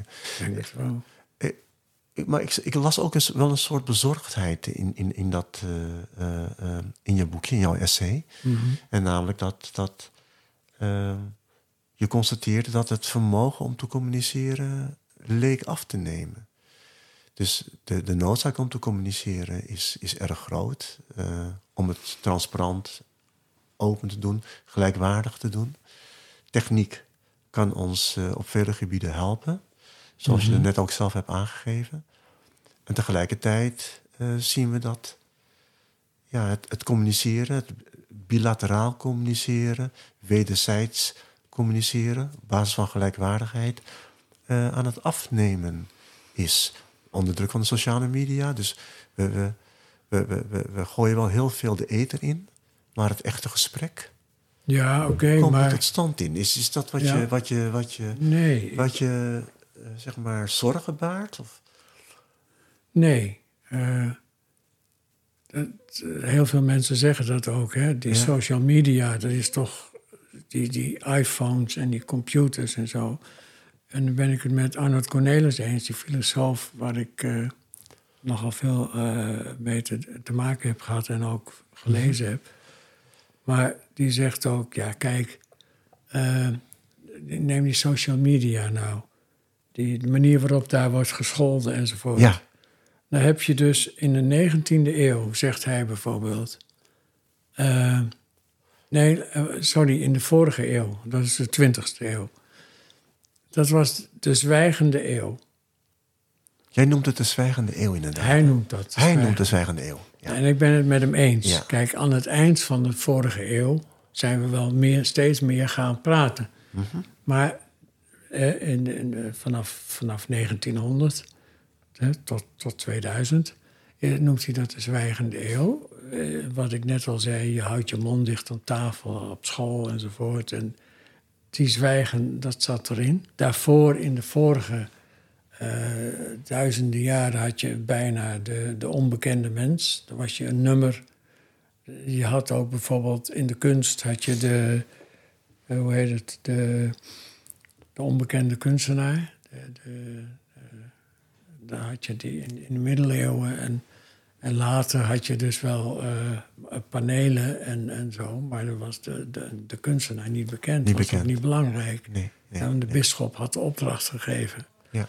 Nou goed, dan had je de zwijgende mens. Hij zegt, als je nou honderd uh, jaar niet hebt mogen praten... even kort door de bocht... En je mag plotseling wel praten. En je mag het ook nog op internet zeggen. En ook nog anoniem. Dan, dan krijg je natuurlijk de meest rare dingen. En, uh, en, en nu wordt daar natuurlijk wel een beetje op ingeperkt. Van, je, misschien binnenkort mag je niet meer anoniem. En het wordt ook steeds belachelijker als jij steeds maar zit te schelden. En, en, en weet ik veel wat. Dat wordt ook niet serieus meer genomen. Dus dat is een kwestie van leren. Ja. Dus als jij dus rare dingen loopt te schreeuwen straks op straat... Dan, mag je, dan word jij niet serieus genomen. Of als het te lastig wordt, dan word je misschien nog even meegenomen. Ja. Dus als jij rare dingen zegt... dat wordt niet meer serieus genomen op een gegeven moment. Dus dat is een kwestie van tijd. Dus dat, dat social media schelden, dat, dat gaan we om lachen. Als jij dat... daar gaan we om lachen. Dus dat moet je ook nog leren, dat praten. En dat communiceren. Maar dus hadden, jij... hadden we dat niet al geleerd moeten hebben? Nee, ik zeg dat. Het is heel slecht ontwikkeld. En ook veel, meer, veel te veel eenrichtingverkeer. Ja. En leer nou maar hoe je dat moet schrijven. Dan kan je straks de papieren invullen voor de belasting. En dan, eh, als je het goed doet, dan praten we niet meer verder. En, dus... Het is allemaal één-richting verkeer. Hè? Ja. Het is geweest. Ja. En, en, en nog. En zo is het ook bedoeld. Natuurlijk. En, uh, en, en die bewustwording... Die komt natuurlijk ook in de loop der, der eeuwen op gang. Ja. Ja. Dat we er veel meer mee kunnen. Ja. En, en, en bijvoorbeeld dat als de Russen snappen... als ze morgen allemaal de straat op gaan, dan is Poetin weg. Maar die bewustwording, die, die komt heel traag op gang. En, en, en, en zo gaat het maar door natuurlijk. Ja. Nou, ik vind het interessant wat je zegt. Want je praat over bewustwording... En soms denk ik uh, wel eens van... misschien zijn, nou, in het voorbeeld van Poetin... Uh, is voor een belangrijk deel het wel zo dat mensen bewust zijn... maar ze kiezen voor het meest veilige. En kiezen ja. dus... misschien is dat... Ja, het is een hele lastige, vind ik zelf. Uh, in je essays heb je, heb je het ook uh, zeg maar over, over de politiek, hè? Oh, uh, even... Ja... Uh, nou, nu, nu, nu, nu kan jij al, zeg maar, uh, een respectabele tijd uh, naar achter kijken, met alle respect. Hè? Als jij nou een politiek uh, partij zou, zou, zou, zou oprichten, met alles wat je aan denkbeelden meedraagt, wat, wat zou er dan voor jou de... de belangrijkste uh, grondbeginselen zijn. En, en ik, ik noem het ook even, zeg maar, met betrekking, met betrekking tot het woord communicatie, hè, wat jij zo centraal stelt ook in jouw essay. Gewoon praten is communicatie. Mm-hmm. Is, is dat een, uh, is dat een uh, vraag waarvan je zegt van ja, nou, uh, ja, daar heb ik wel, uh, zeg maar, maar een, een beeld van. Ja, ik zou een partij... Uh... Uh, het, het, het, het begrip burgerraden, dat zou ik dus heel sterk ontwikkeld willen zien. Dus dat je burgerraad, je weet wat het is. Hè? Een burgerraad, ja. Parti- dus, ik, ik, ik, in, in mijn beleving is een soort participatiebeweging die beslist ja. ook over wordt, zaken. Ja, je wordt door, met loting gevraagd, wil jij daar gedurende een periode een onderwerp met elkaar bespreken. Loting, noem je ook serieus. Ja. Nou ja, loting is het... Ik was altijd vroeger uh, uh, tegen de, het begrip loting... bij de, bij de, bij de Griekse uh, uh, uh, democratie. Uh, maar goed, dit heeft een functie natuurlijk. Je kan niet met zeventien miljoen mensen gaan vergaderen. Dus je moet via loting... Uh, uh, neem je tienduizend mensen. Van die tienduizend mensen vraag je... wil jij in zo'n burgerraadzitting nemen? Praten over een bepaald onderwerp... Hè, waar, waar je behoefte aan hebt als regering... om daar een standpunt over te krijgen. Uh-huh. Uh, en als je dan mee wil doen... nou, dan, dan vallen natuurlijk een heleboel mensen af... die willen niet of die kunnen niet of die enzovoort enzovoort. Dan hou je groepen over, kleinere groepen... Die betaal je uit. Die komen één keer in de maand bij elkaar. Om uh, met elkaar dus die, die, die dingen te bespreken. Dat duurt een jaar bijvoorbeeld. En dan aan het eind van het jaar... dan uh, hebben ze, uh, heb je een consensus waardoor je een beslissing kan nemen. En het blijkt in de praktijk, want het is al in Europa overal uitgerold... Uh, en dat gaat steeds meer gebeuren. In Amsterdam hebben ze er ook al een kleintje gehad... maar uh, beperkt nog tekort enzovoort. Mm-hmm. En uh, de mensen die daaraan meedoen... die zijn zo ontzettend enthousiast. Want die zeggen allerlei... ik kan nu, er wordt naar mij geluisterd. Ik word serieus genomen. Ik krijg er nog ook een kleine waardering voor. Betaling, kleine betaling, vergoeding mm-hmm. enzovoort... En uiteindelijk wordt het aangenomen. En dat is dan nog even de politieke vraag. De meeste dingen worden aangenomen, maar het kan ook... als het zo goed wordt georganiseerd en uitgerold wordt... dat het besliss- beslissingsbevoegdheid heeft. Mm-hmm. Het probleem was bijvoorbeeld in Ierland... dat de abortuswet, daar kwamen ze niet uit... hebben ze met burgerraden ingesteld... Binnen twee, binnen twee jaar hadden ze een plan aangenomen door het parlement opgelost. Ja. Fantastisch. Ik denk dat een partij waar, waarin dit heel, heel goed wordt ontwikkeld, ja. democratie. Mm-hmm. En dat je de verdeling van het geld. Het is natuurlijk waanzin dat, dat iemand miljarden heeft mm-hmm. en een ander ni- ni- niks. Daar is geld niet voor bedoeld, zeg ik altijd maar. Ja. Als, je, als jij wil sparen, iets wil sparen, dan, dan ga je maar postzegels sparen. Maar geld is bedoeld om goederen te kopen die je nodig hebt om normaal te leven. Als, als ruilmiddel is het ontstaan. Mm-hmm. En daar, als jij duizend broden kan kopen, dan lijkt me niet zinvol. Want dan kan je er beter één kopen en die, en die andere weggeven. Want ja. iedere dag duizend broden kopen, ik bedoel, die worden oud. Ja. En dat is dus waanzin. Ben, ben, daar is het geld niet voor bedoeld. Ben, ben jij in, in, in dat verband uh, zeg maar voorstander voor, voor een soort basisinkomen, zodat je geld als ruilmiddel gelijkelijk verdeelt over, over ja, mensen? Dat zou ik wel, zou ik wel voor zijn, ja. ja. ja.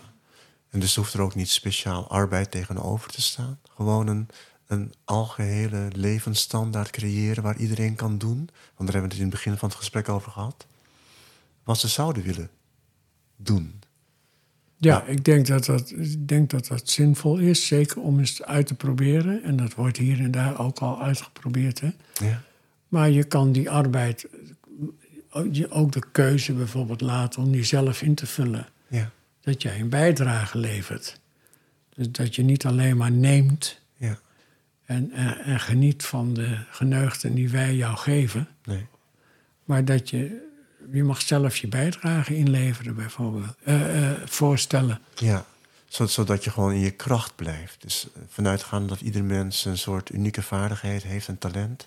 Ja. Kan dat ingezet worden ten behoeve van de gemeenschap. En ik denk dat iedereen in wezen dat ook wel wil. Ja. Ik denk dat er weinig mensen zijn die een heel jaar lang op de bank willen liggen. Ja. En dan af en toe even naar de wc gaan.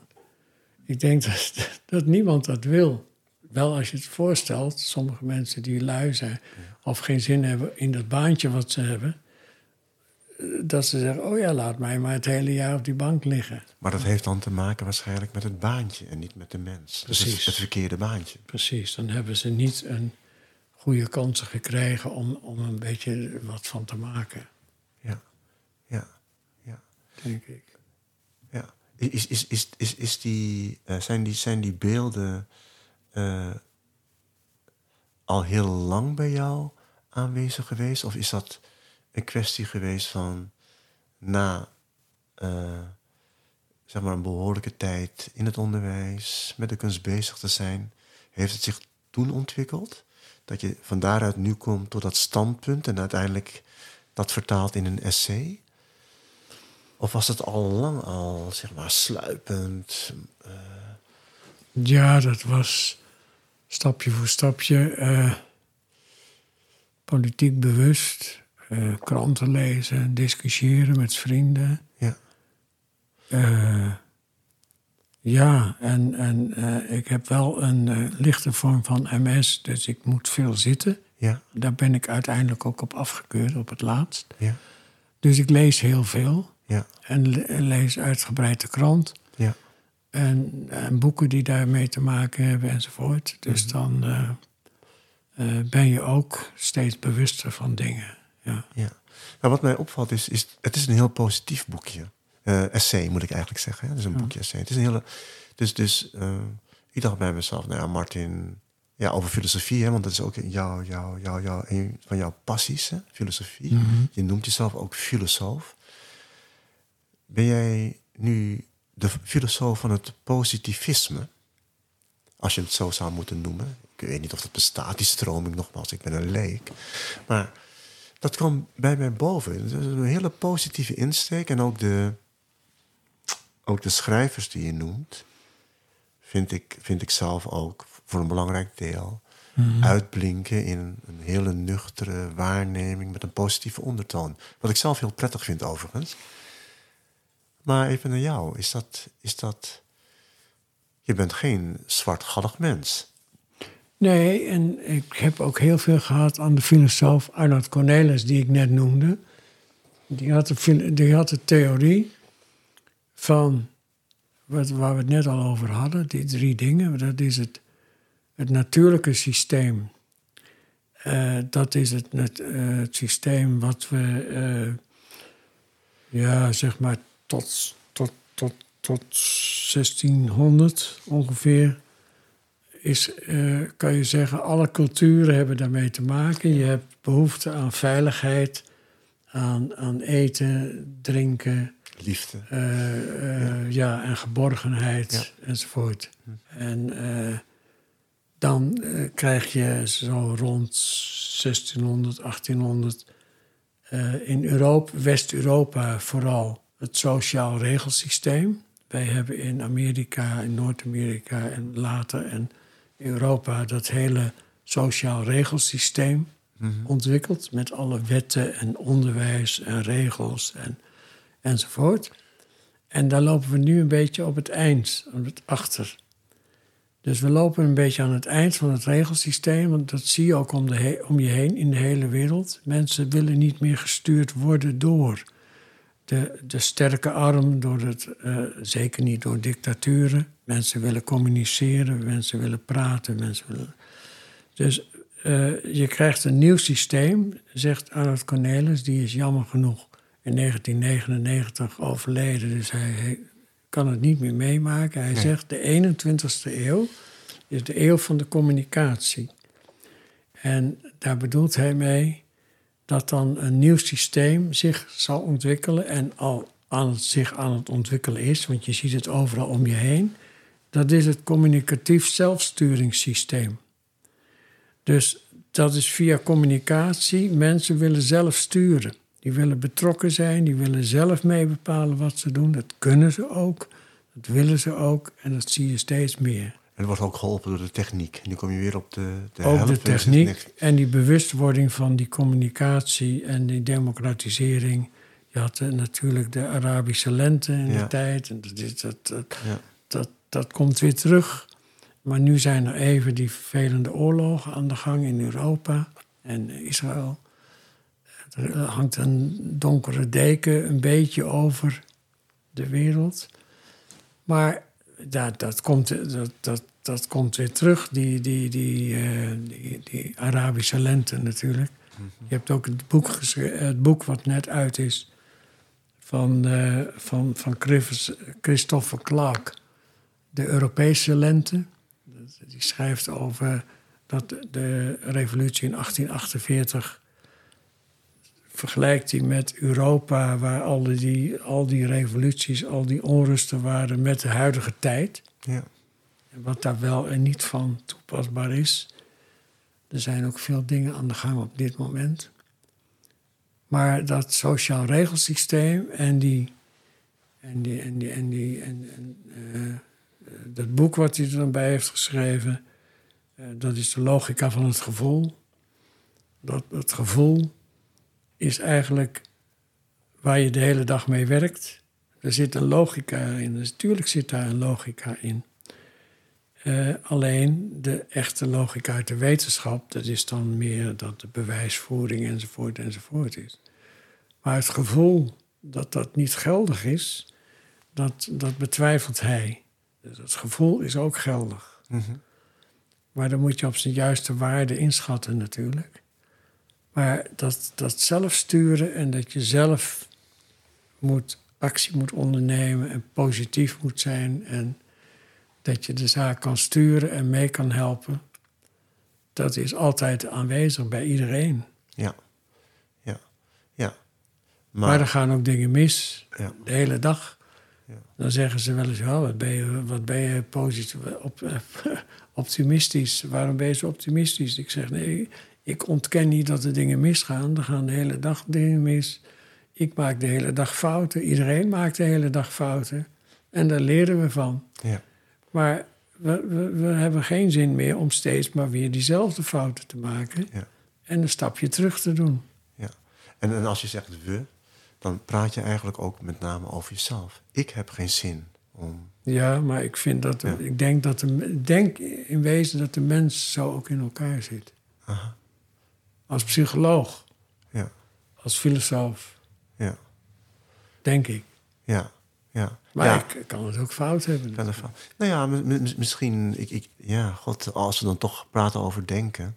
Ik denk dat alles wel in ons zit. Alleen wat, wat is dominant? Waar, waar geef je de voorkeur aan? Ja. Dat zijn dan weer, uh, zeg maar... ja, afgeleide interessante vraagstukken, denk ik. Maar goed. Maar het maar, lijkt mij minder interessant om bezig te zijn met... waarom het misgaat. Ja, ja wel... wel Wel analyseren, ja. Maar dat je daar uh, uh, ja, door de fout die gemaakt is, daarvan te leren en, en, en ja. op een positieve wijze weer door te gaan. Ja, nou, ik ben dat het lijkt me zinvol. Ik ben het met je eens, uh, Martin, persoonlijk. En uh, ik, ik herken hier ook uh, in de schepper.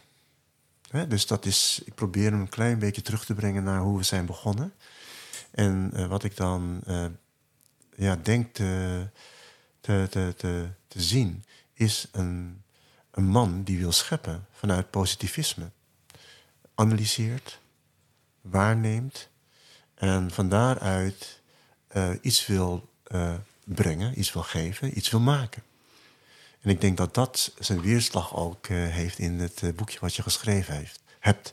Maar goed, dat is natuurlijk mijn interpretatie. Mm-hmm. Misschien ben je het daar helemaal niet met mij eens, maar... Dat is hoe die bij mij binnenkomt. Dus dat vind ik dus wel heel mooi om te Nou, ik vind het fijn zien. dat het uh, ja. zo overgekomen is. Ja. ja, bij mij dan, hè, in dit geval. Ja, precies. ja. Ja. ja, ik kan me niet voorstellen dat het bij anderen anders is overgekomen. Maar oké. Okay, ja. Nou, dat kan dat, heel maar, goed. Maar het kan, het kan. Hè. Dus we, we zitten in de wereld van het gevoel. ja, ja, we blijven communiceren. Ja, ja, ja. ja, ja.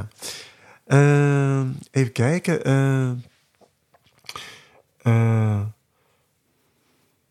Wat hebben we allemaal aangeraakt? Misschien wel even, even, even een, een momentje van terug. Apeldoorn, geboren, uh, ondernemersgezin, bakker. Uh, een van de vier kinderen, geloof ik. Vier was het, ja, vier. Ja. En, dan, en dan ook nog drie broers. Ja. Ja, die, die allemaal iets anders doen. Jij als uh, jongeling uh, eigenwijs uh, zegt van... ja, maar ik wil meester worden. Van daaruit... Uh, zeg maar kiest voor uh, de kweekschool, uh, dat met succes doorloopt en inderdaad ook een functie komt en tegelijkertijd wordt gevangen door het concept kunst, mag ik het zo zeggen, of, of de kunst. Ja. En wa- waar hij dan zeg maar ook vorm uh, aan geeft. Uh, zelf getrouwd ook, dat, dat is ook, uh, was me ook duidelijk, hè? Hoe zeg je zelf? Getrouwd, getrouwd. Ja. En twee ja. kinderen, toch? Een, ja. een, een zoon en een dochter. Ja. Uh, inmiddels een nieuwe partner. Ja. Dus je bent gescheiden, een nieuwe partner. Maar je hebt ook een kleinzoon. Ja. Ja, dat heb ik ook begrepen. Als we nog even naar dat... dat, dat hoe, hoe, hoe, hoe oud is jouw kleinzoon? Mijn kleinzoon is, is uh, elf nu.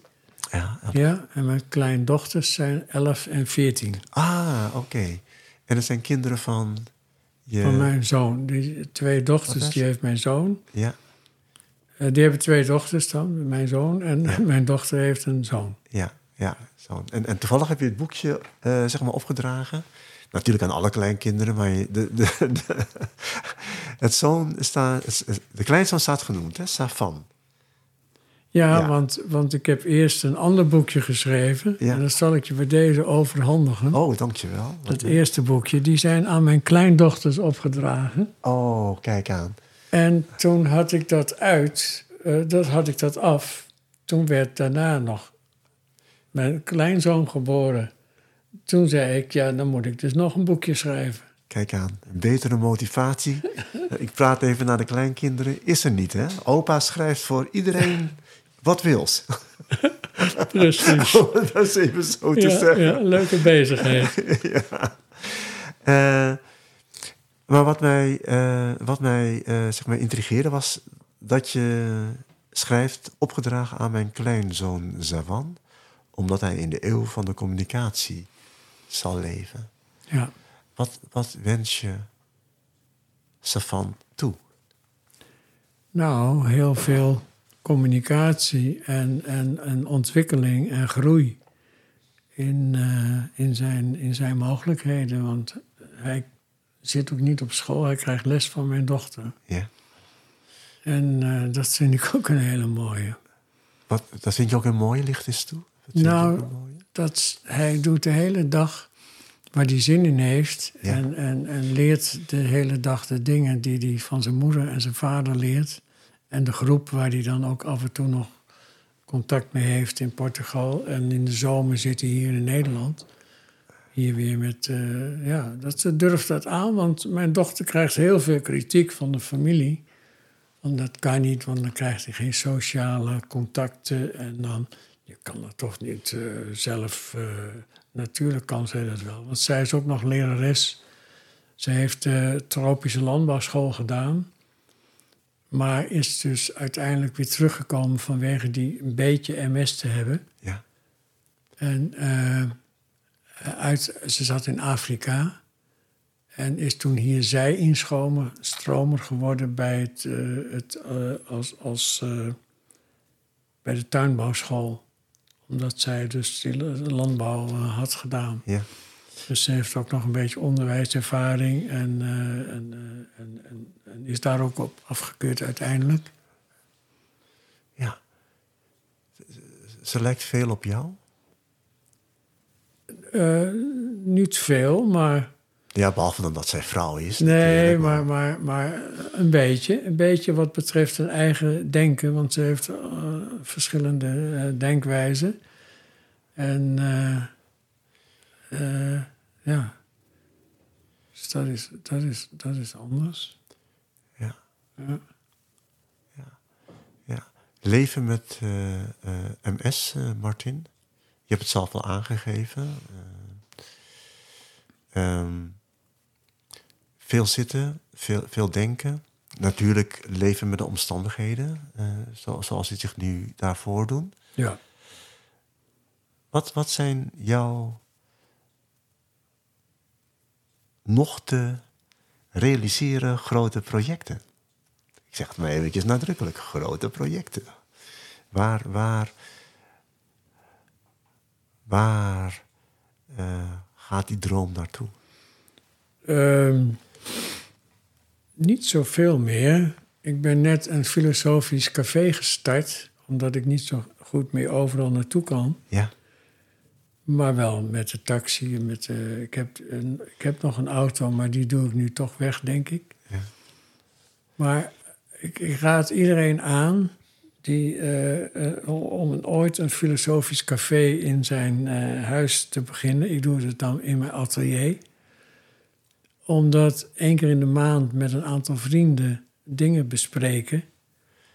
Uh, ik noem dat dan het Filosofisch Kunstcafé, omdat dat in mijn atelier is. Ja. Maar uh, dat is, dat is een gigantisch leuke bezigheid. Ja.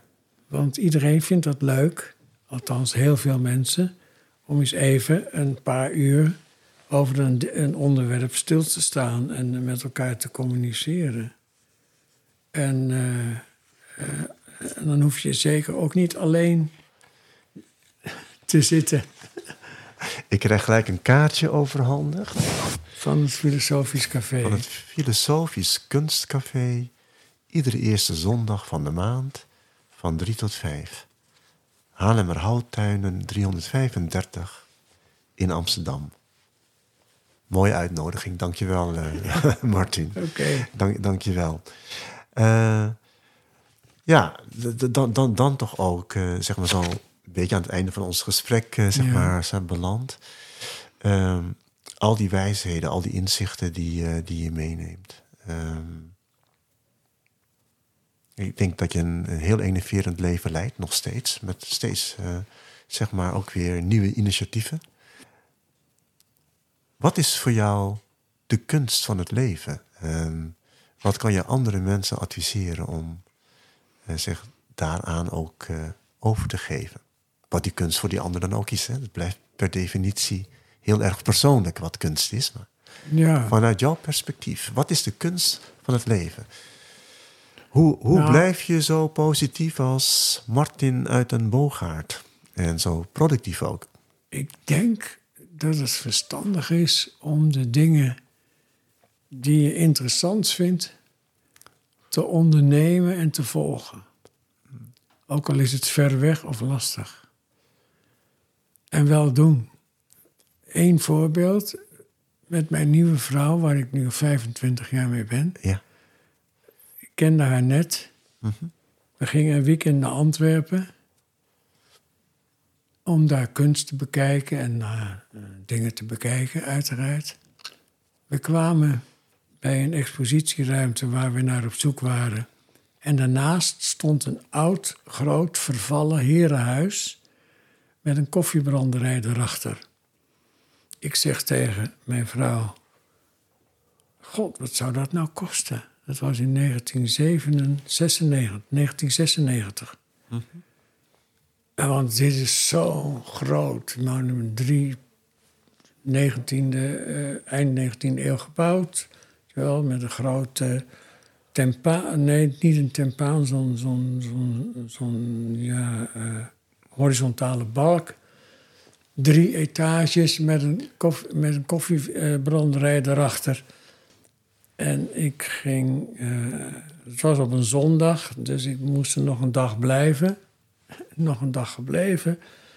En de volgende ochtend ge, uh, gebeld. Er staat een telefoonnummer op. Uh, naar de makelaar, wat kost dat? Nou, dat kostte maar tweehonderdduizend gulden toen. In die tijd? Maar tweehonderdduizend? Dat was voor mij uh, uh, een groot bedrag. Maar ik had een huisje in Hoorn. En de prijzen liepen in, tweede, in negentien zesennegentig ja. gigantisch op. Ja. En dat huisje wat ik had in Hoorn, dat was uh, tweehonderdveertigduizend waard. Ik zeg, Phil, we gaan het meteen doen. En het was een bouwval. En er moesten daakjes vernieuwd worden enzovoort. Maar we hebben dat met klusjesmensen, vrienden opgeknapt. De koffiefabriek erachter bijgekocht. En één groot kunstcentrum van gemaakt met ateliers, met uh, expositieruimtes. De Branderij heette het. Dus dat, dat is heel bekend in Amsterdam ook geweest en in Antwerpen. En uh, na twintig jaar wilden we weer terug naar Amsterdam, want de trappen daar konden niet zo goed meer oplopen. En er moest een nieuw dakje weer op. En je kent het wel. Toen hebben we het, schrik niet, voor... voor één miljoen tweehonderdduizend gulden, dus zes ton. Nog wel in guldens. Maar, ja. ja, nee, maar nu ja. voor zes ton verkocht. Maar dat is dus één komma twee miljoen Gulden. guldens. Ja, ja, ja zes ton euro's. Ja. twintig jaar later. Ja. En ik stond daarvoor ja. als laatste. Toen we, ik zeg, Phil, dit bakkerszoontje uit Apeldoorn, die kan dit natuurlijk nooit kopen, maar volgens mij wordt dit later wel een miljoen waard. Zo heb ik ervoor gestaan. Toch nog een ondernemersgevoel, hè? Uh, je moet niet bang zijn. En zij was ook niet ja, bang. Ja. We hebben heel veel rare avonturen daar beleefd met makelaars en, en een beetje zwart geld en een ja. beetje dit. En is het wel waar en klopt het wel? En zou mijn oudste broer niet zeggen van, hoe kan je nou ook zo stom zijn? Maar het was fantastisch geweest. Dus nee, wat jij ook zegt, dat je dit nog onderneemt. Het leven bestaat niet uit feiten, maar uit mogelijkheden. Kijk, mooi einde. Het leven bestaat niet uit feiten, maar mogelijkheden. Martin, ja. hartelijk dank voor dit mooie geanimeerde gesprek. Graag gedaan en ik vond het heel leuk. Dankjewel.